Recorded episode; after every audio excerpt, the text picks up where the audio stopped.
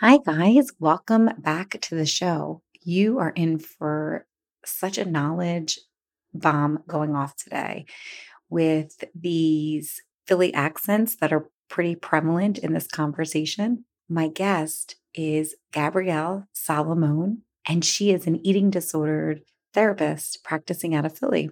So I'm so excited to have her on today. Gabby talks a lot about the link between eating disorders, anxiety, and OCD. Gabby talks about why diets don't work. And she also shares with us how to start accepting our bodies and resisting the diet mentality that is very prevalent in this culture that we live in. Gabby is a full time outpatient therapist. She works at Therapy for Women in Philadelphia. And Gabby specializes in treating patients, including women, men, and non binary, with eating disorders, anxiety, and OCD. Gabby is passionate about supporting her clients in making changes and living a life that they love. And you'll hear this passion throughout the interview. Gabby can be found at her handle on Instagram at Live Well with Gabrielle.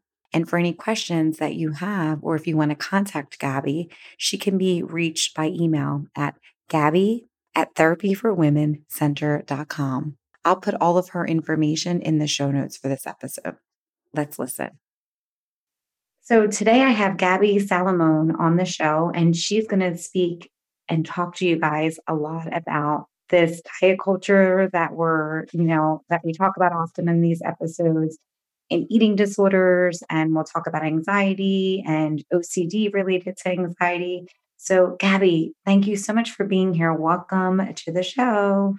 Thank you so much for having me. I'm so excited to be here and talk with you guys and just share with you some of my knowledge and get the word out there that like people aren't alone. There's lots of stuff going on and we are here to help and support and try to address some of it. That's great. I think that's what a lot of people need to hear. So so when we first when when we're talking about this, why don't we first kind of dig deep into a little bit of what you do? It sounds like your specialty, your your specialty as a therapist is um, in dealing with eating disorders. Right? That's correct. Yeah. So I am a licensed clinical social worker. I've been in the mental health field for over 10 years now.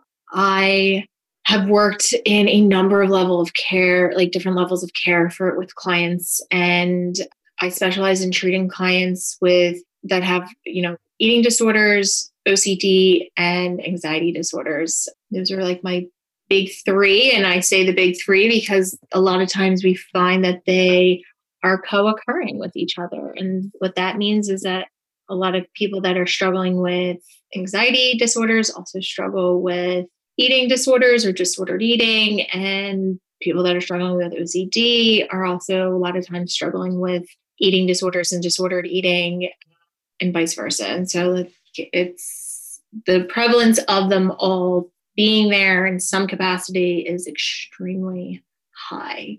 When you talk about eating disorders, what are you like? Okay, so can you first clarify what you, when you're talking in this episode, what eating disorders is as opposed to disordered eating? Because I'm guessing that they're different.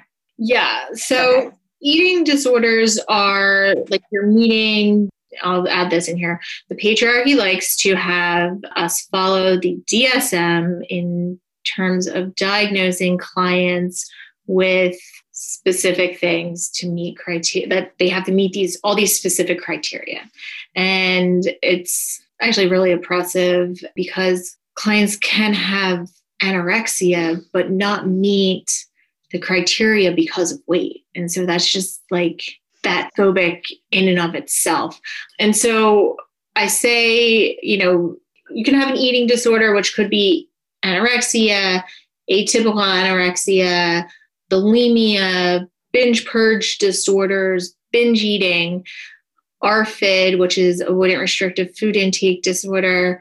Those are like the big encompassing eating disorders in the DSM. But then when I say disordered eating, I'm also talking about orthorexia, which is the like belief or like the overconsumption of healthy foods. And I'm using quotations here, even though nobody can see me.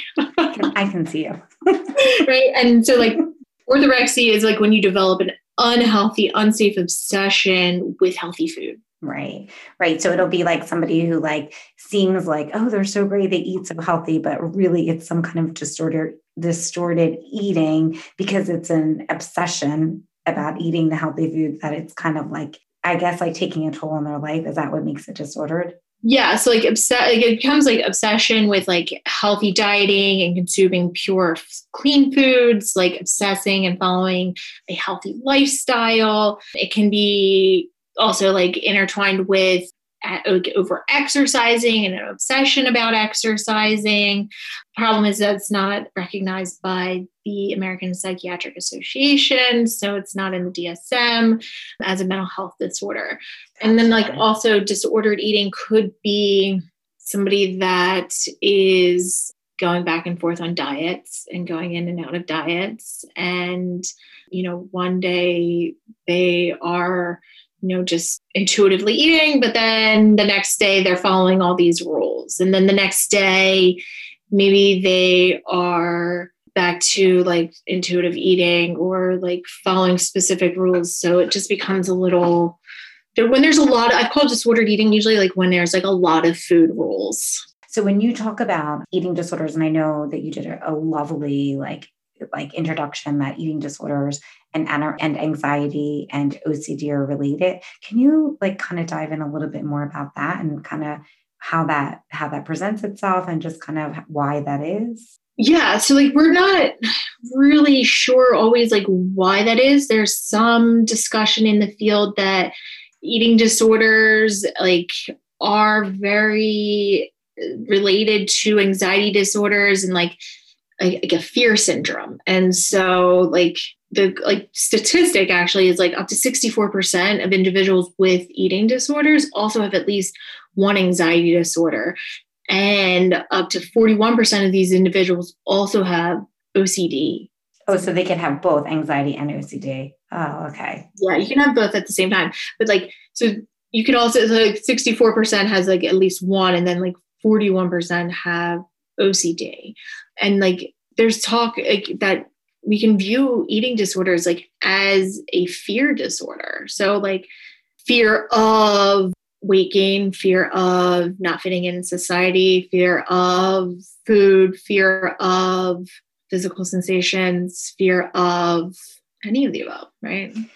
Do we have that because of like how we grew up in society, or are we having that because of anxiety and or OCD, or is it a combination? That's like I guess mm. diet culture makes it worse. Like how does that work? It's kind of like a combination, right? Like yeah. we don't know necessarily what causes eating disorders or necessarily anxiety disorders or OCD. There are some biological components to it, but it's sometimes like eating disorders and OCD and anxiety like don't just happen like in a vacuum. There's societal, there's hereditary, there's sociocultural, like there's and that's society. I'm sorry. no, yeah, I, yeah, yeah, but like you can have it like there's just general like issues going on for you at that moment, and you're like, well, how am I coping with this? What can I mm-hmm. do? What feels like I can have some sense of control. And a lot of like, there's times like that, there's control that's a part of these, eh, you know, disorders. And then there's a part that sometimes it's, there's no rhyme or reason, there's no rationale. There, yeah, there, there's, there's not like, there's not really a reason why somebody starts having like excessive thoughts or intrusive thoughts. And so then how does that impact our relationship with our bodies? In general when we ha- when we are start having these these feelings right? So like what does that how does that impact our relationship with our bodies? And then how do we fix it? That's actually what it ends up being is like there it's very overwhelming. And so if we're just saying like i feel anxious right? I feel scared. I feel uncertain. I utilize specific tools that i believe are helping me but they end up hurting me. We just kind of get in this cycle of either it's like they like binging. So we feel all these things and then we binge and our anxiety and all those emotions go down in the short term. And then the long term, though, we end up feeling bad about ourselves, beating ourselves up, criticizing ourselves. And then when that emotion comes around again, we usually engage in the same exact behaviors. but I think the back to the original question here is like how like do we address it or like how does it all like go forward. And some of it is like learning to get comfortable with our discomfort mm-hmm. for all of it. Like whether you're treating i'm treating somebody with that you know has anxiety ocd or and or an eating disorder like it's about getting comfortable with our discomfort. And that is actually like as a society, we've been taught that discomfort is bad instead of thinking of discomfort as growth. So I usually say to my clients, like, I want you to get comfortable with feeling uncomfortable. So it's just kind of sitting in the feelings that are starting whatever you're feeling that you're trying to avoid by eating the way. And this sounds like such a silly question, but we talk a lot in here about emotional eating. So I'm guessing that emotional eating is that considered like more eating disorder like or disordered eating? Or guess does it really just depend on what what the emotion is? What's going on? Yeah. how often and gotcha. Yes, emotional eating is a part of it, right? Like m- eating brings us comfort, brings us joy a lot of times. You know, we can't have a full life unless we have a full belly sometimes, right? And so many of life's joys actually revolve around food. So it's no wonder when we are feeling icky that we want to eat. Why? Because a lot of our good memories are connected with food. Though the problem is, is like when we just are eating to feel something and we end up overeating because we're not listening to our bodies at all and we're just like keeping like we just keep eating without paying attention to any of our intuitive eating or any of our bodily sensations physical sensations that say like hey you've had enough take a step back yeah, so I guess it's like listening and being in the discomfort is the only way through it because you have to feel it in order to move through it. Yeah. Yeah. And you have to feel it to in order to move through it. So like even just like the discomfort of feeling physical sensations in our bodies. People get wigged out by that, right? Yeah.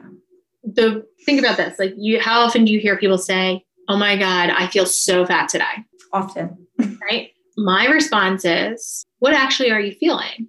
Where in your body are you feeling physical sensations?" Because when they say that, it usually means I feel heaviness on my chest, feel pressure on my chest. My arms feel like lead. My legs feel jiggly because uh, maybe they feel anxious, right? My stomach feels tight and tense. Those are all equated with heavy, right? Mm-hmm. Weight. Yeah.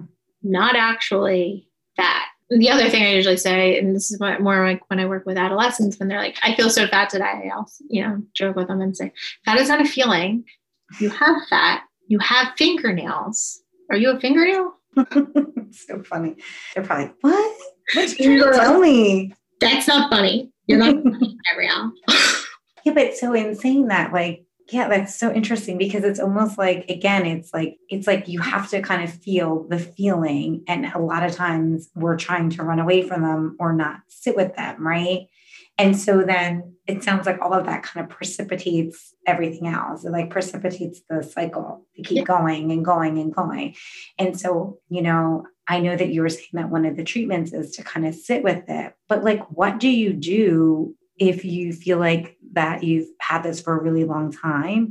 Or like, how do like, that's the thing is like, for some people, right, you have people that have maybe been doing this for like 40 and 50 years. Like, how do you undo that or how do you manage that? It just seems like a huge undertaking for the individual and for the therapist. Yeah. The distress tolerance skills are helpful, right? They're used to help us cope and survive during crises. And so it's like figuring out like what actually are like short term and short, like quick distress tolerance skills for you, but also like a rem- reminding yourself that like emotions actually last about 90 seconds unless we're judging and criticizing and fueling them. And like cycling through constantly about that emotion and ourselves and why do we have that emotion and how come we have that and we are ridiculous for feeling that way and we need to stop it and knock it off and so we should shove it down and pretend like it's not happening. Hmm. that actually is like the problem problem isn't the emotion it's how we treat ourselves at, after slash during or while we're having that emotion yeah so it's like it sounds like there's like a loop that mm-hmm. kind of goes on but then how do you stop it how do you stop it when you're in the middle of it? I mean, my God, you say stop. Like, what do you yeah. do? Sometimes it's actually like the big thing is is mindfulness. So we want to work on paying attention on purpose, with purpose, in the present moment. And the big part of mindfulness is without judgment. So without judging ourselves, our emotions, our thoughts. How do you do that? How do you stop it in that moment? Like, how do you go from being like crazy into like, I'm awful, I hate myself, to like, I feel mindful? Like, how does that yeah. happen? What's so it's like bridge? actually catching yourself in the spiral. I like to call it the spiral, the shame spiral, the downward like rabbit hole that Alice tumbles, right? Like where you're just mm-hmm. falling and all this stuff is going on around you. It's actually like pausing and being like, I'm talking to myself horribly right now. Like I'm spiraling, I'm shaming myself and working so on it's like, like recognizing it. Recognizing it is the first step. And then it's okay, I'm doing that. So, like, I need to ground myself. I need to bring myself back to the present moment. And so, it's either paying attention to your breath and doing some, you know, square breathing where you're breathing in for five and holding it for five and then breathing out for the extended period because your breath is always with you. So, you can utilize that. It might be your senses. So, taking you know a breath and putting your feet really firmly on the ground and looking around the room and saying five things you see four things that you can physically touch and feel three things that you can hear two things that yeah. you smell and then one thing that you can taste and yeah did I say So like that's like grounding yourself. So like what can you actually see around you is like the gist of it. That's a grounding technique. It might be Does it distract you? Is that why it works? Well, it brings your mind back from all the what ifs and the shaming. And the what ifs are the anxiety. And the shaming is when you're judging yourself. And so like that's where like we you know end up struggling a lot too is like we're trying to control a lot of things and we can't control majority of our lives unfortunately Huh? unfortunately yeah. right so then when this when we talk about like um, so I want to kind of get a little bit into like the diet part too. So I know that you and I both agree that diets don't work. So from your perspective, can you kind of, you know, you have a really vast perspective about like why they don't work and how they can be harmful way more than anybody. So can you kind of speak a little bit to that? Yeah. So diets don't work because they don't take into account every body is different. We all have different genetic makeups, different heights, different, you know, way we metabolize food, different reactions to food. And diets tell us, well, you follow this, you'll lose weight and then you'll look like this, you know thin and toned and beautiful. And you know it doesn't really equate to though like what is actually beautiful? What is you know any of that? They're just giving you this like ideal that's really based on eurocentric appearances and also focusing on thin white abled people and the majority of society doesn't fall into that category so you and I could have the same exact diet, the same exact exercises. We will not look alike. And so then what happens when you don't meet that criteria or you feel like you're doing everything and you don't look that then what happens then? You shame spiral and you beat yourself up and you think you're unworthy and unlovable and an outcast of society because you can't do it right. You failed again. And the other part about dieting that we don't really talk much about is actually like we're telling our bodies how to function internally without realizing like that's their job. They know what to do with the food that we're giving it, but we think we know better. So we are going to restrict and punish ourselves to follow this diet because our bodies aren't doing what we wanted to do because it doesn't fall in line with how society wants us to be. And so then where do we like how what do we do to resist the diet culture and to um, and then to start having body acceptance? Because I feel like on a lot of social media platforms, it's really hard to do that. I mean, because there's constantly the comparison you know, in our Facebook feeds, or I feel like on Instagram, depending on who you follow, there may be pictures of people that you think look healthy, whether or not they have any disordered eating. None of that's not going to probably be publicized, right? And so, what do you do to kind of be, create some more of that balance and then also create that like self acceptance around it? Yeah. So, I think like the first thing is like cleaning up your social media feed. So, that means going in and follow, unfollowing all the people that do not bring you joy and cause you to feel crappy about yourself and to question like am i doing something wrong with how i'm eating or working out or not working out or whatever clear your search history so you start getting new content on your like suggested feed page and start following people that bring you joy and help you feel better about yourself. That's usually the first thing I encourage people to do. You know, the other thing I usually say is like, let's try to remind ourselves that 95% of diets fail.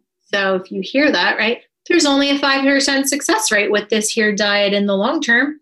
Doesn't actually make you want to do it. Uh-huh. You always think that you're going to be that 5%, right? I'm going to be the one that does it. Yeah. Maybe. I don't know. Maybe. I don't know. Like my head always goes, only 5% success rate? No, thank you. I'm good. I'm good. It means 95% of people are failing.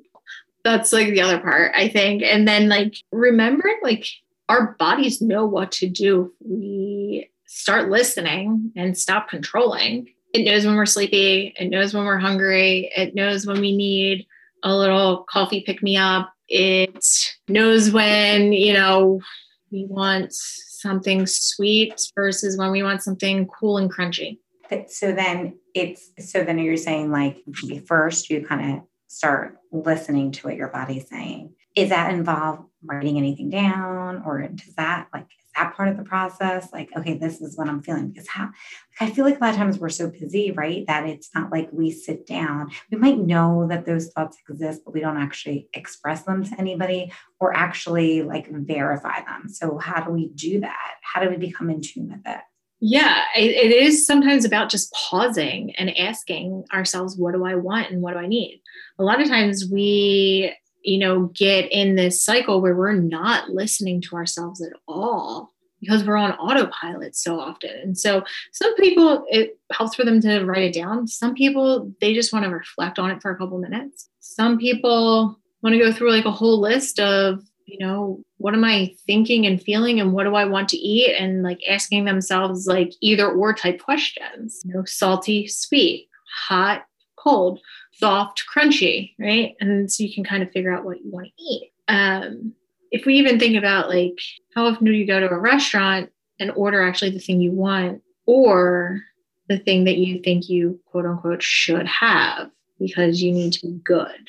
If you're having the thing that you should have versus what you want, you're more than likely to obsess about that thing that you wanted and feel disappointed by that thing that you ended up ha- like ordering that's not meeting your needs or desires. And then what do we do if we're in a place that we don't love our bodies? Like, what if we're like, ugh, I had a baby, I don't look the same. Or maybe we have 50 pounds that we feel like are uncomfortable on our bodies or for or whatever. We're not as active as we were before. How do we get into a place that we're like, okay, you know, because I think what a lot of people do is like they're so desperate to not feel that way. Mm-hmm. And then it's like, I'm going to do whatever I think is easiest or the quickest way to get me there. So, how do you accept where you're at at that particular moment and resist that temptation? Yeah, it's, I think there's like a spectrum of body image and, you know, there's different levels, and we don't always have to love our bodies, right? We don't always have to accept our bodies. It's sometimes that middle ground of like, I want to just try to appreciate myself today. I want to find some peace today. I want to feel a little confident today. What we know is like body distraction really like involves like feeling like comfort like uncomfortable and not confident in our bodies and we like know that diet culture actually sells body satisfaction through like body image. And so like it's pretty much telling you like oh you want to feel really good about your body? Buy this here has nothing to do with body image. Body image is really like about how you view yourself how you think about yourself how you feel about yourself how you engage with your body, like what types of behaviors you engage in around your body, and even like the thoughts and beliefs you have, you have and you feel about your body. And it's not like a one size fits all. There's not a one like one thing will fix this or that. It's body image and body like work is like shifting around, digging around in there. So are or social media, people that you like to follow that you feel like there's body positivity? Are there books that you feel like kind of help guide people to kind of finding some of the answers that you've kind of talked about? Yeah, so I love Body Image with Brie, and I'm actually doing her training right now. I've done the Be Body Positive training, which is another great organization that empowers young girls and young women and men also about their bodies. There's like the Fuck It Diet, which I love her. She's amazing. Uh, she's in Who else do I love? Jennifer Rollins. She's great. There's just like so many people that I really love and enjoy and that have like great body image stuff out there. And we, you and I had talked about Brene Brown when it comes to shame, right? Is there a book that you love more than others of hers? I'm constantly torn between like going back and forth between the gifts of imperfection and oh. daring greatly. Those are oh, like yeah. They're never ending depths of knowledge and like insight, I think. But yeah, there's like the become lovely becoming. She's amazing too. I really lovely like becoming. Okay her name's Mimi, but uh, she's great. The Lovely Becoming is her Instagram. The Lovely Becoming. And then, so Gabby, one thing before we go, I wanted to just, I wanted to ask you one more question. I feel like that I get asked a lot about this fit and fat mentality. So I feel like people will say, is it possible to be fit and fat? And that's like a big thing. So can you talk a little bit about about that? Because I know that that's something that you're probably much more familiar with than I am. Yes. So fit and fat is 100% actually capable because mm-hmm. weight has nothing to do actually with your health. So when we talk about fit or fat, we're talking about somebody who may appear on the outside to be what overweight, obese. Yeah. And then like in, like operating in a larger body. Operating in a larger body. Yes. Okay. Yes. And Thank you for correcting me. And so I think there's this perception of like, if you're operating in a larger body, that somehow you are A, responsible for that, or B, that you are unhealthy. That's kind of the fit or fat mentality, right?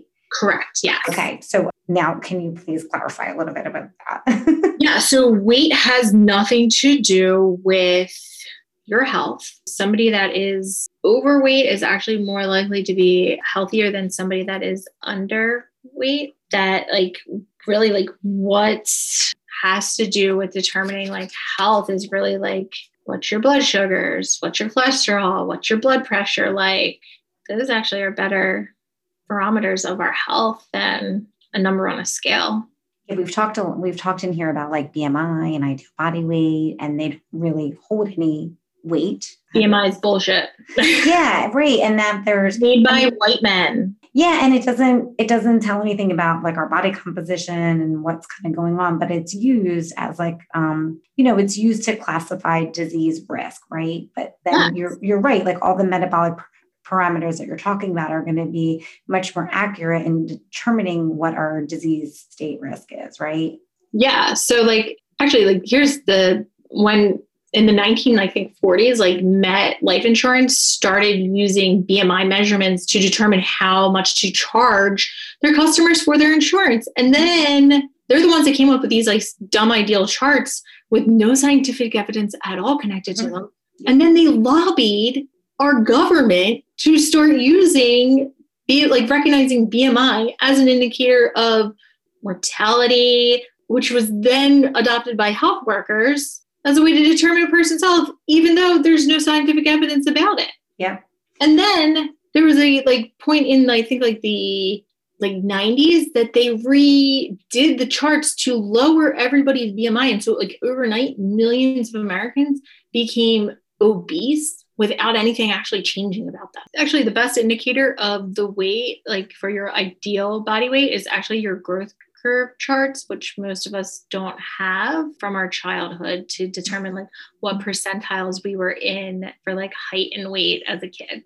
So if I was the 100 percentile constantly for my height, no wonder I'm five foot 10. yeah, that's such a good point. That's so good.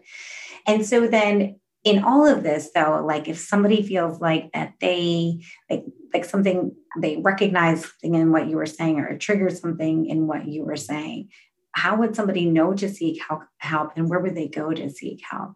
I would say if it's something that's constantly on your mind, talk to a therapist.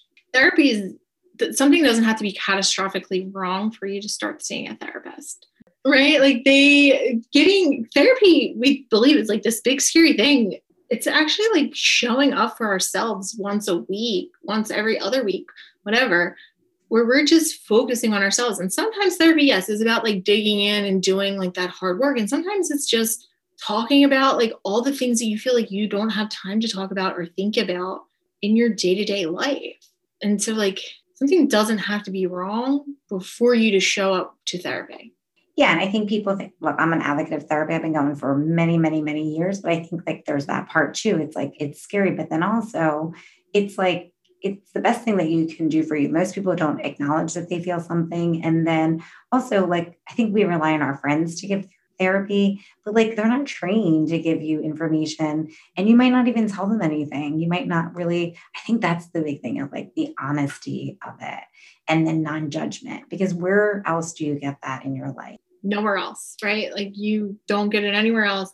A friend is like somebody to talk to, but they're not a, they're invested in you. They're not going to give you like always like that feedback that you need or give you those skills that you are going to actually like help you get through something. Sometimes they just end up enabling us. More than once, my friends have enabled me to make a therapist is going to say, like, why do you think you're doing these same patterns of behavior? And like make you look at it a little deeper and look back and reflect of like, oh, I've done this repeatedly for years And so that you can change it. But I think you made a good point like this skill development. If you're talking to your friend, you're not developing skills that you can utilize to move forward in your life. Where talking to a therapist, you do develop those skills. And how else would you develop them if, if there are skills that you haven't learned, right? Yes, exactly. Yeah. Um, So, Gabby, thank you. I cannot thank you enough for coming on. I know that everybody has just, oh my gosh, you're just this wealth of information. And I know that I think that you clarified a lot of stuff that people are either too afraid to go to a therapist to figure out. I just think, and it's just been a really down to earth conversation. So if people want to reach out to you, where can they find you at? Like, what are some of your your handles? Yeah, so you can find me on Instagram. I'm live well with Gabrielle. I see clients at Therapy for Women in Old City, Philadelphia. And that's really that those are the big places. You can find me wandering around Philadelphia when we're out of the pandemic too. But that's great. So they'll come find you. So thank you again. And we really, I really appreciate you being here today. Of course, it was a great time. We'll have to do it again soon because clearly you have lots of stuff to talk about. If you found value in this podcast, please rate, review, and subscribe on iTunes. Being a busy woman or mom doesn't mean that we have to give up on our health, wellness, or self care. Together, we can take tiny, imperfect steps towards creating the whole health we desire and deserve. You can find us at wholehealthempower.com or on Instagram at wholehealthempower. Thanks for listening. I'll see you next week.